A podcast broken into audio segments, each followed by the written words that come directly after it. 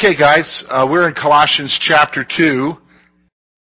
Paul is uh, going to be expressing his concern today for the Colossians, for the believers there, and for uh, and give them some encouragement. Now, the, the interesting thing to me is that he never he never visited Colossae. It's, there's no record that Paul started this church there's no record that he even went to this church, but he's obviously concerned for their well-being.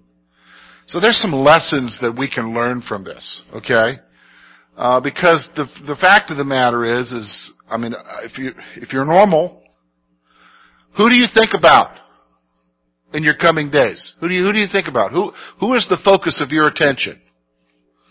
Yeah, yourselves. If it's beyond yourselves, who is it to? Family, okay? And maybe some close friends, right? Okay? Now we'd like to say, oh, well, we're concerned about each other here. Well, that's not necessarily true. And, and, and to say you're concerned about people in the church across the street or the church on the other side of town, you're not thinking that. Do you know what I'm saying? You're not concerned about that. So the apostle is going to talk about his concern He's kind of hopefully going to give us a bigger picture here, okay? And, and, and the reality is, folks, we need to have a bigger picture, okay? We need to have a bigger picture because our focus sometimes is very self-focused. So let's look at verses 1 to 5 of chapter 2, and we're going to see the concern. For I want you to know what great conflict I have for you and those in Laodicea and for as many as have not seen my face in the flesh, that their hearts may be encouraged, being knit together in love, attaining all riches of the full assurance of understanding to the knowledge of the mystery of God, both of the Father and of Christ, in whom are hidden all the treasures of wisdom and knowledge. Now this I say, lest anyone should deceive you with persuasive words. For though I am absent in the flesh, yet I am with you in the Spirit, rejoicing to see your good order and steadfastness of your faith in Christ. Okay, so let's look here at the concern. First of all, his deep concern. Paul wanted his readers to be aware that he was upset about them. Now I chose the word upset because that's exactly what he's saying here in verse 1. He, he's not just talking about, oh, I'm concerned. He's literally saying that he's in great conflict over them. Does anybody know what great conflict means? Anybody have any, any concept what that might mean? Okay, two, two imposing forces pulling on you in two different directions. So that's a good definition, Bruce. Anybody else want to give us a practical illustration of what that might be? All right, let me ask you a question. How many of you have been up at night worrying about somebody? Wrestling because you were concerned with somebody? How many of you have been up, done that? A lot of us have, right? Would you say you were conflicted during that time? Would you describe it as conflicted? You were that, that, there was like a wrestling match going on and you were praying, you were just worrying. I mean, you, you thought you could go to sleep, but you couldn't. Have, have, have you felt that way before? Yeah, okay. That's what he's talking about here.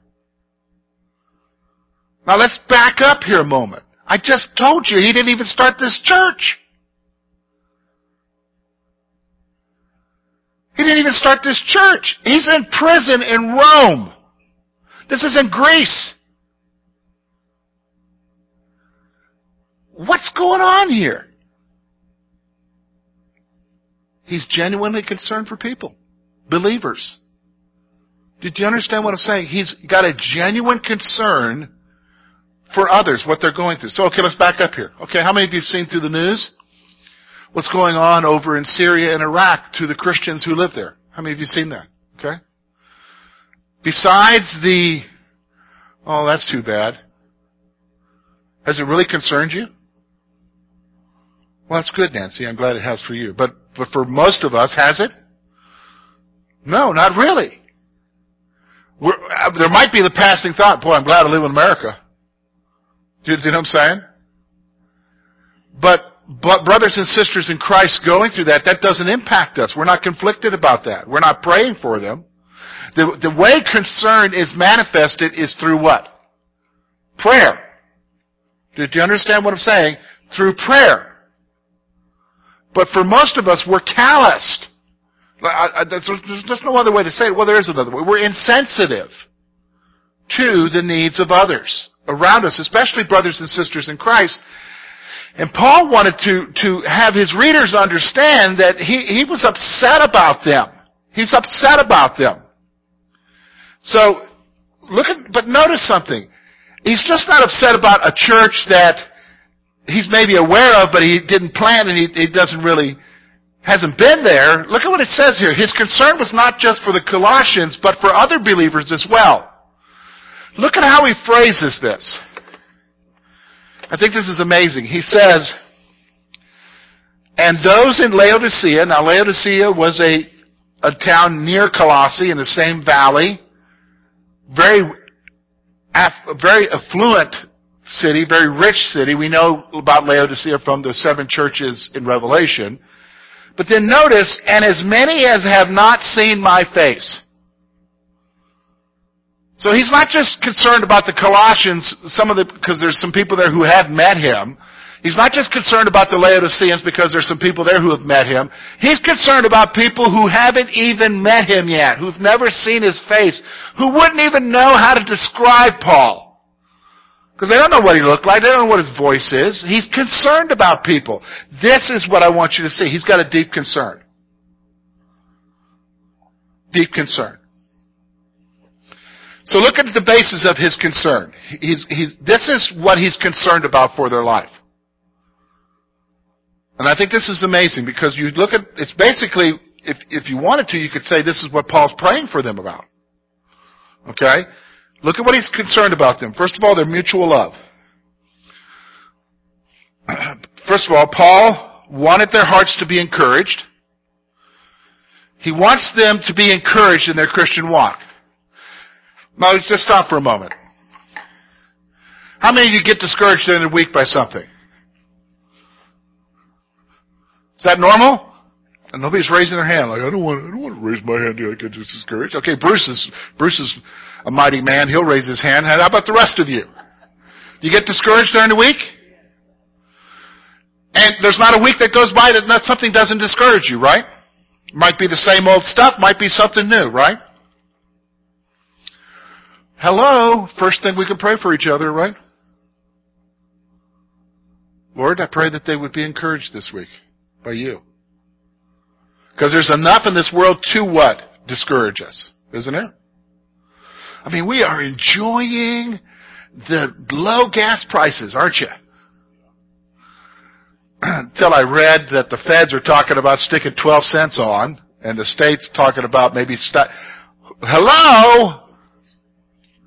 You know, I mean, that'll discourage, I mean, there's stuff that discourages you. He wanted their hearts to be encouraged. That encouragement would come as they were unified by a love for each other. Now he's just not saying, oh, I just pray that they would be encouraged, Lord, like some mamsy-pamsy prayer, hope they get encouraged type thing. He wants to get specific here, and he knows that if they are united by love, by a mutual love, they'll be encouraged. Because they realize that the church, if it's united by love for each other, is going to be the basis of encouragement for them throughout the rest of the week. Do you know what I mean? So, I, you know, here's what I'm going to say to you. Uh, you know, after we're we're done with First Thessalonians, we're going to talk about this. We're going to talk about what does church mean. What does it mean to be a part of a church? Okay, and I'm going to tell you right now, it is not a service. Church is more than just a service. Church is more than just the worship service, the music, and the preaching. If that's what your concept of church is, you will never get anything out of it. Did you understand what I'm saying? It's got to be more than that. Here, he's, he's wanting you to see that when there's a mutual love for each other, encouragement comes. Encouragement comes to you. Okay? Encouragement comes to you.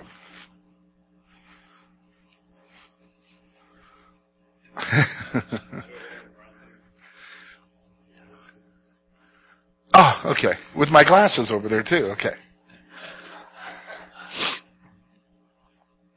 Maybe I need Denny's new glasses. Okay. Paul wanted them to have the spiritual blessing that comes from a complete understanding. Paul wanted them to have, look, and attaining the riches of the full assurance of understanding to the knowledge of the mystery of God, both of the Father and of Christ. That's what he says here. So he wanted them to have the spiritual blessings that come from a full understanding. He wants you to be informed. He wants you to experience the blessings of being informed in the Christian life. This is why it's so important that we disciple people. This is why it's so important that people grow in their understanding of who Christ is. Because when you mature in your faith, as stuff happens, you can hang on. Do you know what, do you know what I mean? As stuff happens and as you mature, you're able to handle the things that are coming because you're, you're still putting your faith and trust in who? Jesus. Did you understand? That comes with a full understanding. So the complete understanding that he wanted them to have concerned the mystery of God. Remember we talked about the mystery last week. The mystery of God was is that Jesus Christ came and that those who believe have them in their life. The Holy Spirit enters into their life and that is our hope of what? Christ in you, the what? The hope of glory. Okay? So, you and I, when we have a complete understanding, we, we have an understanding of that. I'm just not here alone. I have God with me. Okay? I have God with me. So, then notice now that this mystery was from, again, he's going to talk about the mystery. This mystery was from the Father and from the Son, Jesus Christ. This mystery, Christ in you, the hope of glory, is from the Father and from Jesus Christ.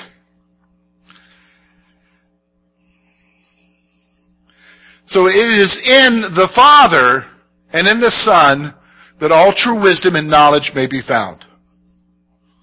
It is in the Father and in the Son that all true wisdom and knowledge may be found. So let me just stop for a moment.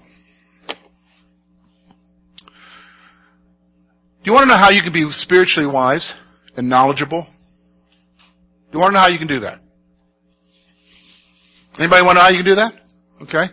Let me just stop for a moment. When I say that, that you be spiritually wise and knowledgeable, some of you say, well, I don't know that I necessarily want to be that, George, because in my mind, I'm thinking about Mr. Bible guy from church years ago who used to raise his hand all the time and answer all the Bible questions but he sure didn't live wrong. He sure was a mean booger. You know what I'm saying? I mean, and I don't know that I want to be like that. Do, do you know what I'm saying? How many can relate to what I'm saying? Okay? That's not what he's talking about here. In fact, that's not true wisdom. I would say that's simple, simple knowledge that puffs you up with pride. And you can have a lot of understanding of theology and have no understanding of God whatsoever. In fact, there's a book that's, I, I would recommend you read it, but it's going to be, take you a while to read it. It's called Knowing God by J.I. Packer, by James Packer. And why, why I mean is that every sentence is, you have to think about what he's saying. It's not like something you can breeze through. It's not mind candy. And he, and he made this statement in the introduction, and I thought this is very powerful. He said, you could study the works of John Calvin and know as much about God as John Calvin did. But you won't know God as John Calvin did. See, here's the thing. Just simply studying it doesn't mean you're going to have a knowledge of Him. What we're talking about here is that true wisdom and knowledge is found in the Father and the Son. So how do I get that true wisdom? It doesn't come through just simply the study of theology. That leads to emptiness. It comes from the relationship that you have with Him. It is reading His Word with Him. Do you, do you understand? It's talking to Him. It's a relationship with Him. Do you, do you understand what I'm saying? That's where true wisdom and knowledge comes from. It comes from an intimate relationship with the Father and the Son. And, and the wonderful thing is, is you and I have that opportunity and ability to do that. And that's what his concern was for them, that they would have that kind of relationship. Let me just stop for a moment. Are you concerned about people around you who are believers, that they have an intimate relationship with God? Let's just be honest. No. We just automatically take it for granted that they're saved, they're going to be okay, right? But the reality is, is you need to be concerned that they grow in their relationship with God. Do you understand? Salvation is more than just fire insurance for later on. Salvation begins the moment that you commit your life to follow Jesus. That's when it begins. And the opportunity is there for you and I to have a wonderful blessing of knowing Him. And that, that's where we need to be. So we need to be concerned for each other in that area. Paul is telling his readers this because he does not want them to be deceived by false teachers. So the reason why he's putting this stress on them, that he's concerned for them, that they grow in their understanding and have true wisdom that comes from that relationship with the Father and the Son is because he doesn't want them to be deceived. Now let's just stop for a moment. Think about it for a moment. Why would you growing and maturing in your relationship and coming to wisdom and knowledge through your relationship with Jesus help you to be on guard against those who would deceive you? Anybody have any clue? Why would that help you? Now you'll know what truth is. Do you understand what I'm saying? You'll know what truth is. Anybody else? Listen, folks, even today, it can happen right here in our own churches. It can happen right here in our own churches. What do you mean? It has happened. One of the blessed things that you know of that, that should be encouraging, remember I told you this is the mystery, Christ in you, the hope of glory. The hope that we have for the future. Folks, there are people who, who right here in our own community who will tell you, well, Jesus already came back. Jesus already came back in AD 70. We're in the kingdom. Have you heard that one? I have. I can, I, I know a lot of different individuals who believe that. Okay? Here, I'm going to tell you right now. How do you know? I mean, they'll, they'll open up their Bible and they'll, they'll show you right from their Bible how that's all true. How do you know how to respond to that? How do you know how to answer that? The sad thing is a lot of us don't. And the sad thing is we'll get deceived by that. Because we don't have an understanding of wisdom and knowledge that comes through the relationship with God. That's why it's so important that you just don't, don't, I mean, yeah, come to Sunday school. We want you to come to Sunday school. You should be in Sunday school, okay? To learn. But are you learning during the week? Is God teaching you in the school of hard knocks during the week? Do, do, do you understand what, it is the school of hard knocks out there, right? During the week, right? Is He teaching you from the Word of God during the week and through prayer during the week? See, this is why he wants you to grow. He wants you to have that relationship and grow in your knowledge so that when somebody comes along and says, well, you need to do this in order to be accepted with God, you can say, hold on a second, wait a minute. Now, where are you getting that from? Because my acceptance with God has nothing to do with me. It has to do with who? Jesus. There, there's so many deceptions out there, you know? If you give, God will bless. Where's that one? Do you know what I'm saying? God will bless you a hundredfold. Where's that one? Oh, they can find a scripture out of context somewhere to support that. But if you are wise and understand because of your relationship with God, you'll know how to answer that. So He doesn't want them to be deceived by false teachers. Let me just stop for a moment. Hey, just so you are aware, you say, well, I, I think I'm going to do okay in that area, George, because we, we are a part of this church and we get the truth here. And hey, every one of you are still in danger of false teachers. Period. Every one of you. I don't care how good your church is you go to. I'm still in danger.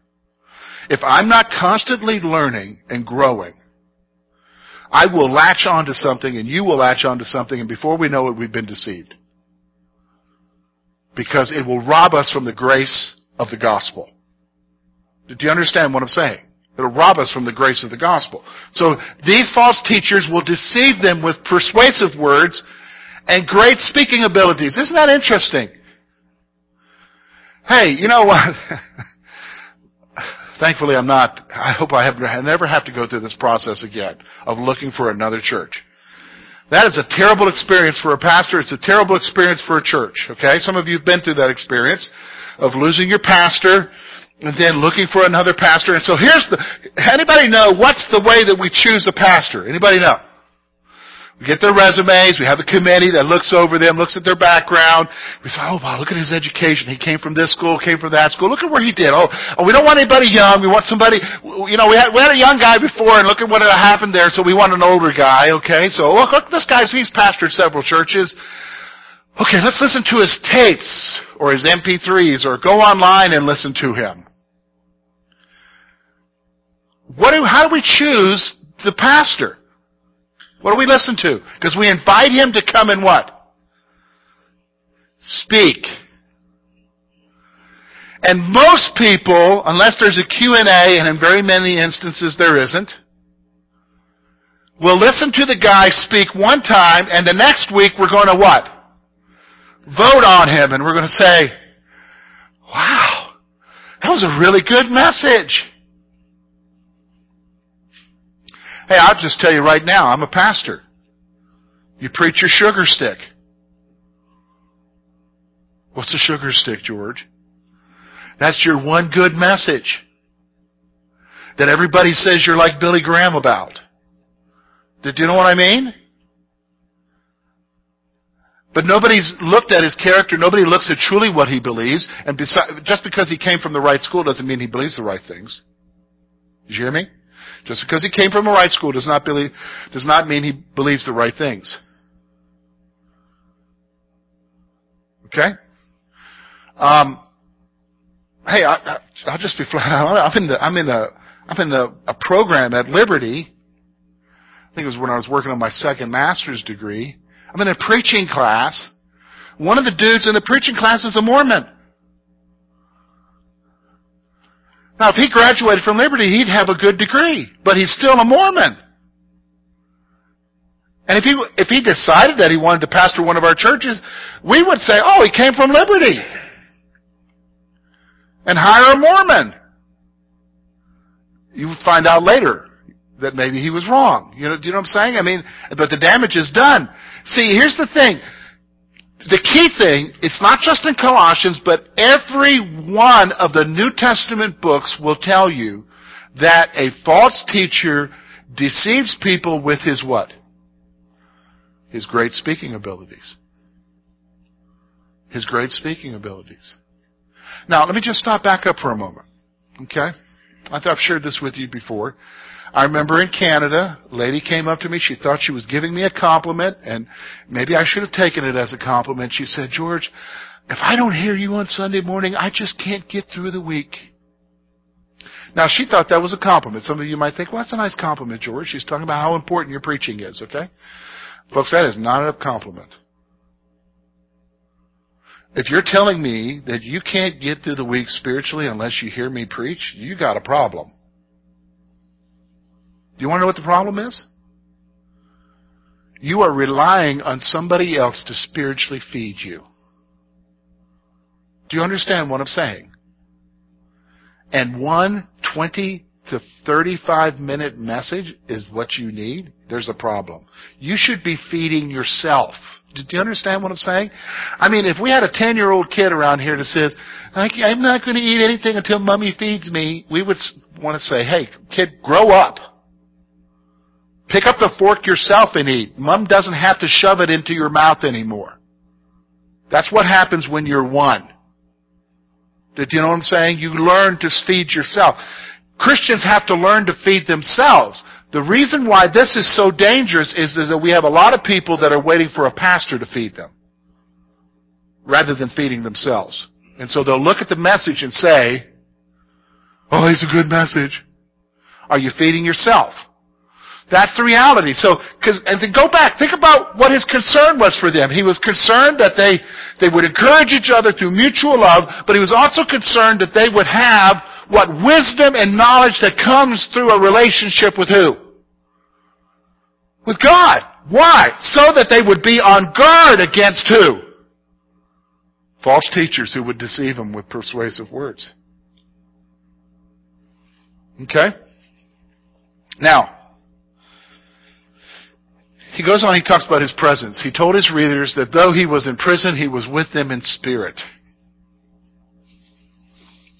Huh?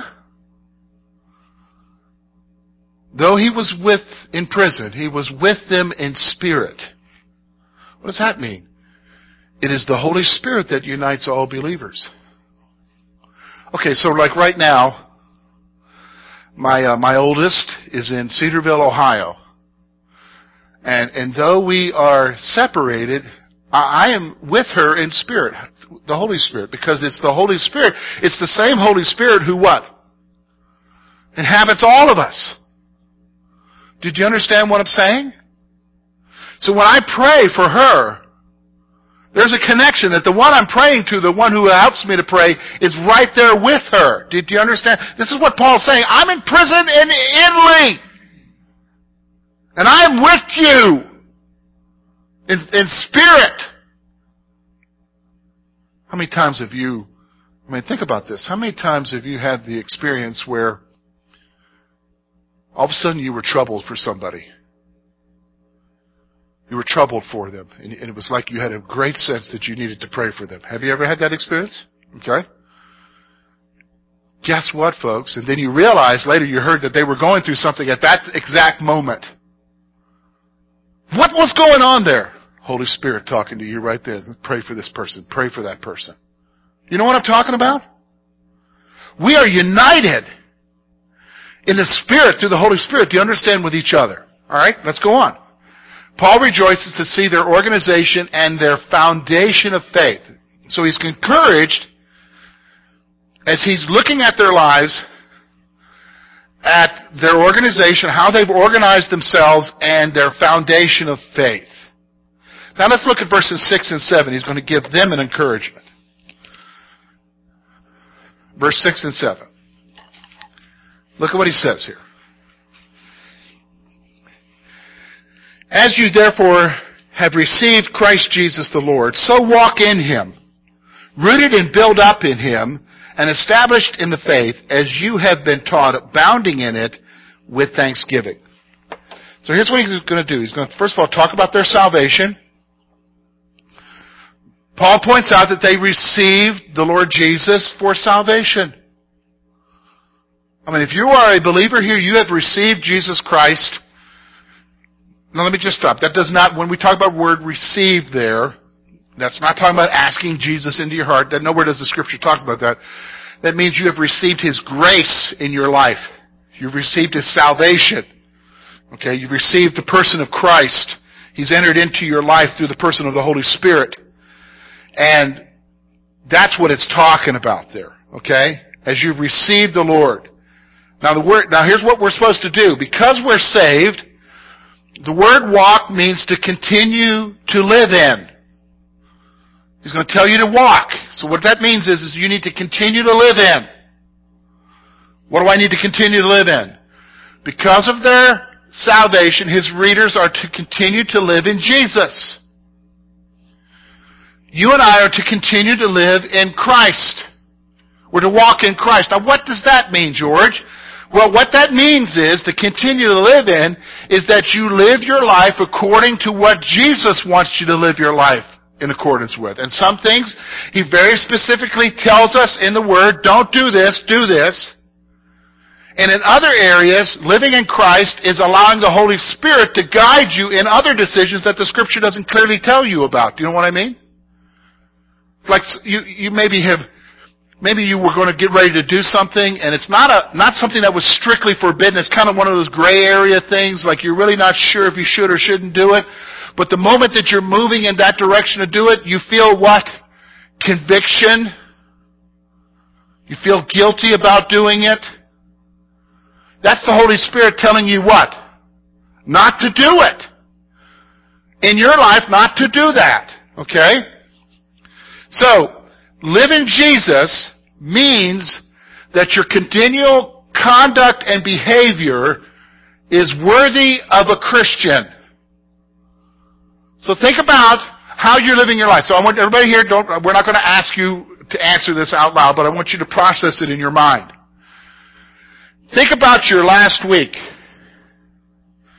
Think about the things that you did. Think about the th- decisions that you made. Think about your interaction with others. Think about last week. Now let me ask you this question. In your mind, answer this question in your mind. Was it in accordance with what God would want for your life? Was it in Christ? Were you living in Christ? Was your conduct and behavior worthy of a Christian in those instances? Uh, if, if anybody here says no, then you're okay. Because none of us are 100% okay. But what needs to happen is, is that we need to realize I didn't do right in this area. I need help in this area. Do you, do you understand what I'm saying? God, I need your help. I'm not walking as I should be in you in this area of my life. That's his encouragement here is that they live in Christ. Okay? He's wanting them, because of their salvation, to conduct themselves in a way that is reflective of who?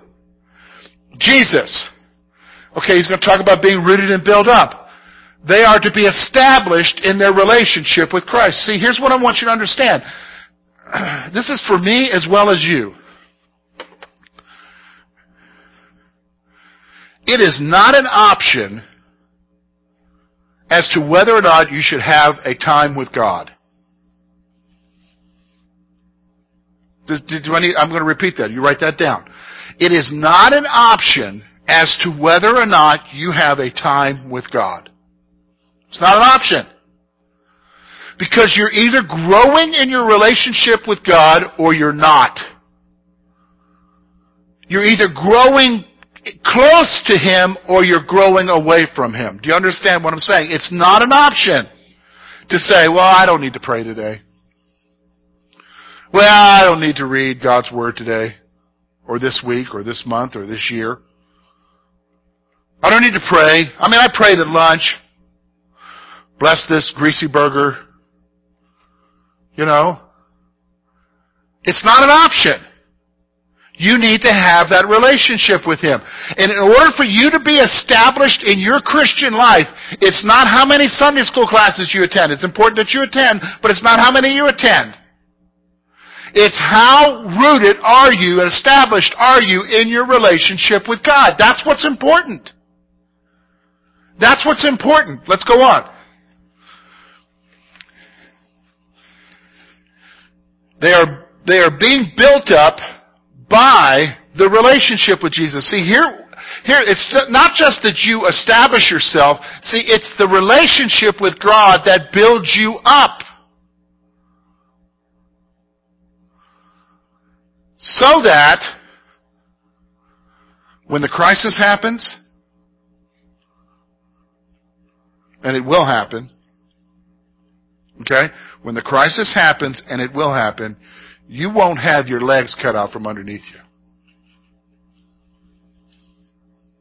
Because you're being established in the relationship with God. Did you understand what I'm saying? Doesn't mean that you won't be shocked by it. Doesn't mean there won't be an initial panic. What it means is, is that you're going to rest in who? Because you know that He's real because you have a relationship with Him. Did you understand what I'm saying? You have a relationship with Him. So they are being established in their faith by what they've been taught. So that, that's one of the purposes of us having a Sunday school class is to help you to establish yourself in what you believe. Do, do you understand what I'm saying? Establish yourself in what you believe, what you've been taught. Hey, let me just stop for a moment. You know, my, this is my, how we do lessons here is my approach to ministry. Some guys spend their time having a class on doctrine. The doctrine of God. The doctrine of the Holy Spirit. Doctrine of angels. That's wonderful. that you could, maybe it would be good to study systematic theology, but I, I'm a firm believer that if you go through the books and you hear what he's trying to tell you through each book, you develop your theology. But you become established in your walk with God. Do you understand what I'm saying? So like the encouragement today is, hey, I need to have that relationship with God. That's what Paul's been talking about here. Okay? And so how do, how do you get reinforced? It's not just through the relationship, but through teaching that guides you to, to understand the Word of God. And then finally, here's what's happening with their faith. Their faith overflowed with thanksgiving. All right, so let, us let's, uh, let's measure ourselves. Again, don't express this out loud, but I want you to think about this. Here's the question. Are you a thankful person? Like right now, could you say to George, don't, don't, don't, I don't want to see your hand or anything. I want you to think this is all process stuff. Can you say to yourself, yeah, I'm really thankful for you, Jesus, for what you're doing, what's happening in my life. I'm, I'm really thankful. Can you say that? Now, probably a lot of us probably can't. Okay, so I'm generalizing. I don't know anybody's circumstance here, okay? But you know yourself, and the reason why, can I tell you the reason why? That we are not as thankful as we should be as a people? Is because our faith isn't established. And when I talk about our faith being established, it's not talking about how big your theology is and how much fact you know. It's talking about how grounded you are in your relationship with God. And the faith that's established that he's talking about here is the faith that you have that comes from a relationship with a living God. So therefore, you can be what when that happens? Thankful. Do you understand what I'm saying? Thankful. So you gotta ask yourself, are you a thankful person? If not, then, you know, you can do something about it. What, George? Count your blessings, name them one by one. No, no, that's not what you do, okay? Aren't you glad I don't lead the music here, okay? No, it's not counting your blessings. It's getting more and more rooted in your relationship with God. You go to Him and you're honest with Him. God, how about today? I just tell you, I'm not real happy about what's going on in my life, and I'm not a thankful person. Help me with that. I'm struggling. That's real, isn't it? That's real. That's being rooted in the relationship. Do you have that kind of relationship with Him that you can go to Him and tell Him, I'm not happy, God? That's what He's talking about here. Their faith overflowed with thanksgiving. That's what he's talking about the Colossians. Okay, next week, remember he was giving us, he was telling us to be prepared against false teachers. So next week we're going to hit that right on verses 8 through 17 and we're going to look at the onslaught of deception. Because you and I, we face deception all the time. And so we're going to talk about that next week, okay?